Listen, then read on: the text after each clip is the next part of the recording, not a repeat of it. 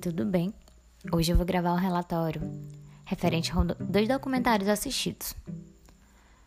Então, desde os ameaços da colonização brasileira por Portugal, instalou-se um regime de sociedade que visava ao homem chefiar toda a família, promovendo os recursos físicos necessários para sua manutenção, enquanto as mulheres se determinavam os tratos para com a família e a casa. Na sociedade atual, principalmente em lugares menos providos de recursos, isso ainda acontece. Entretanto, nota-se uma mudança significativa.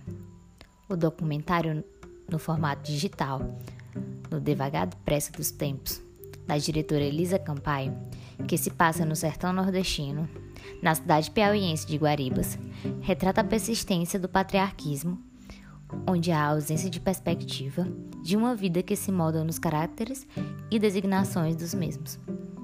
Mas também retrata a modernidade, onde crianças e suas mães apostam na educação como forma de almejar algo melhor para o seu futuro, vencendo dessa forma as designações do destino.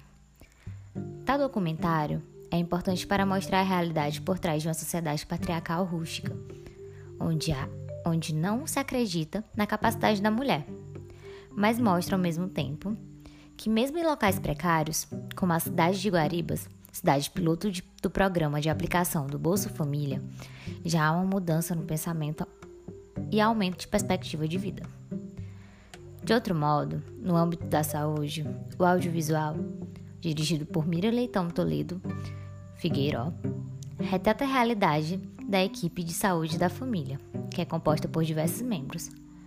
No vídeo, mostra a importância das agentes de saúde responsáveis por vincular outros membros da equipe à comunidade, visto que o mesmo é encarregado de fazer a leitura de toda a população inscrita.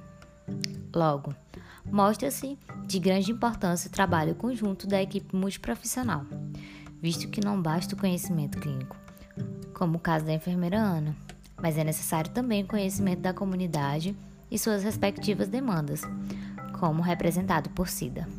Obrigada!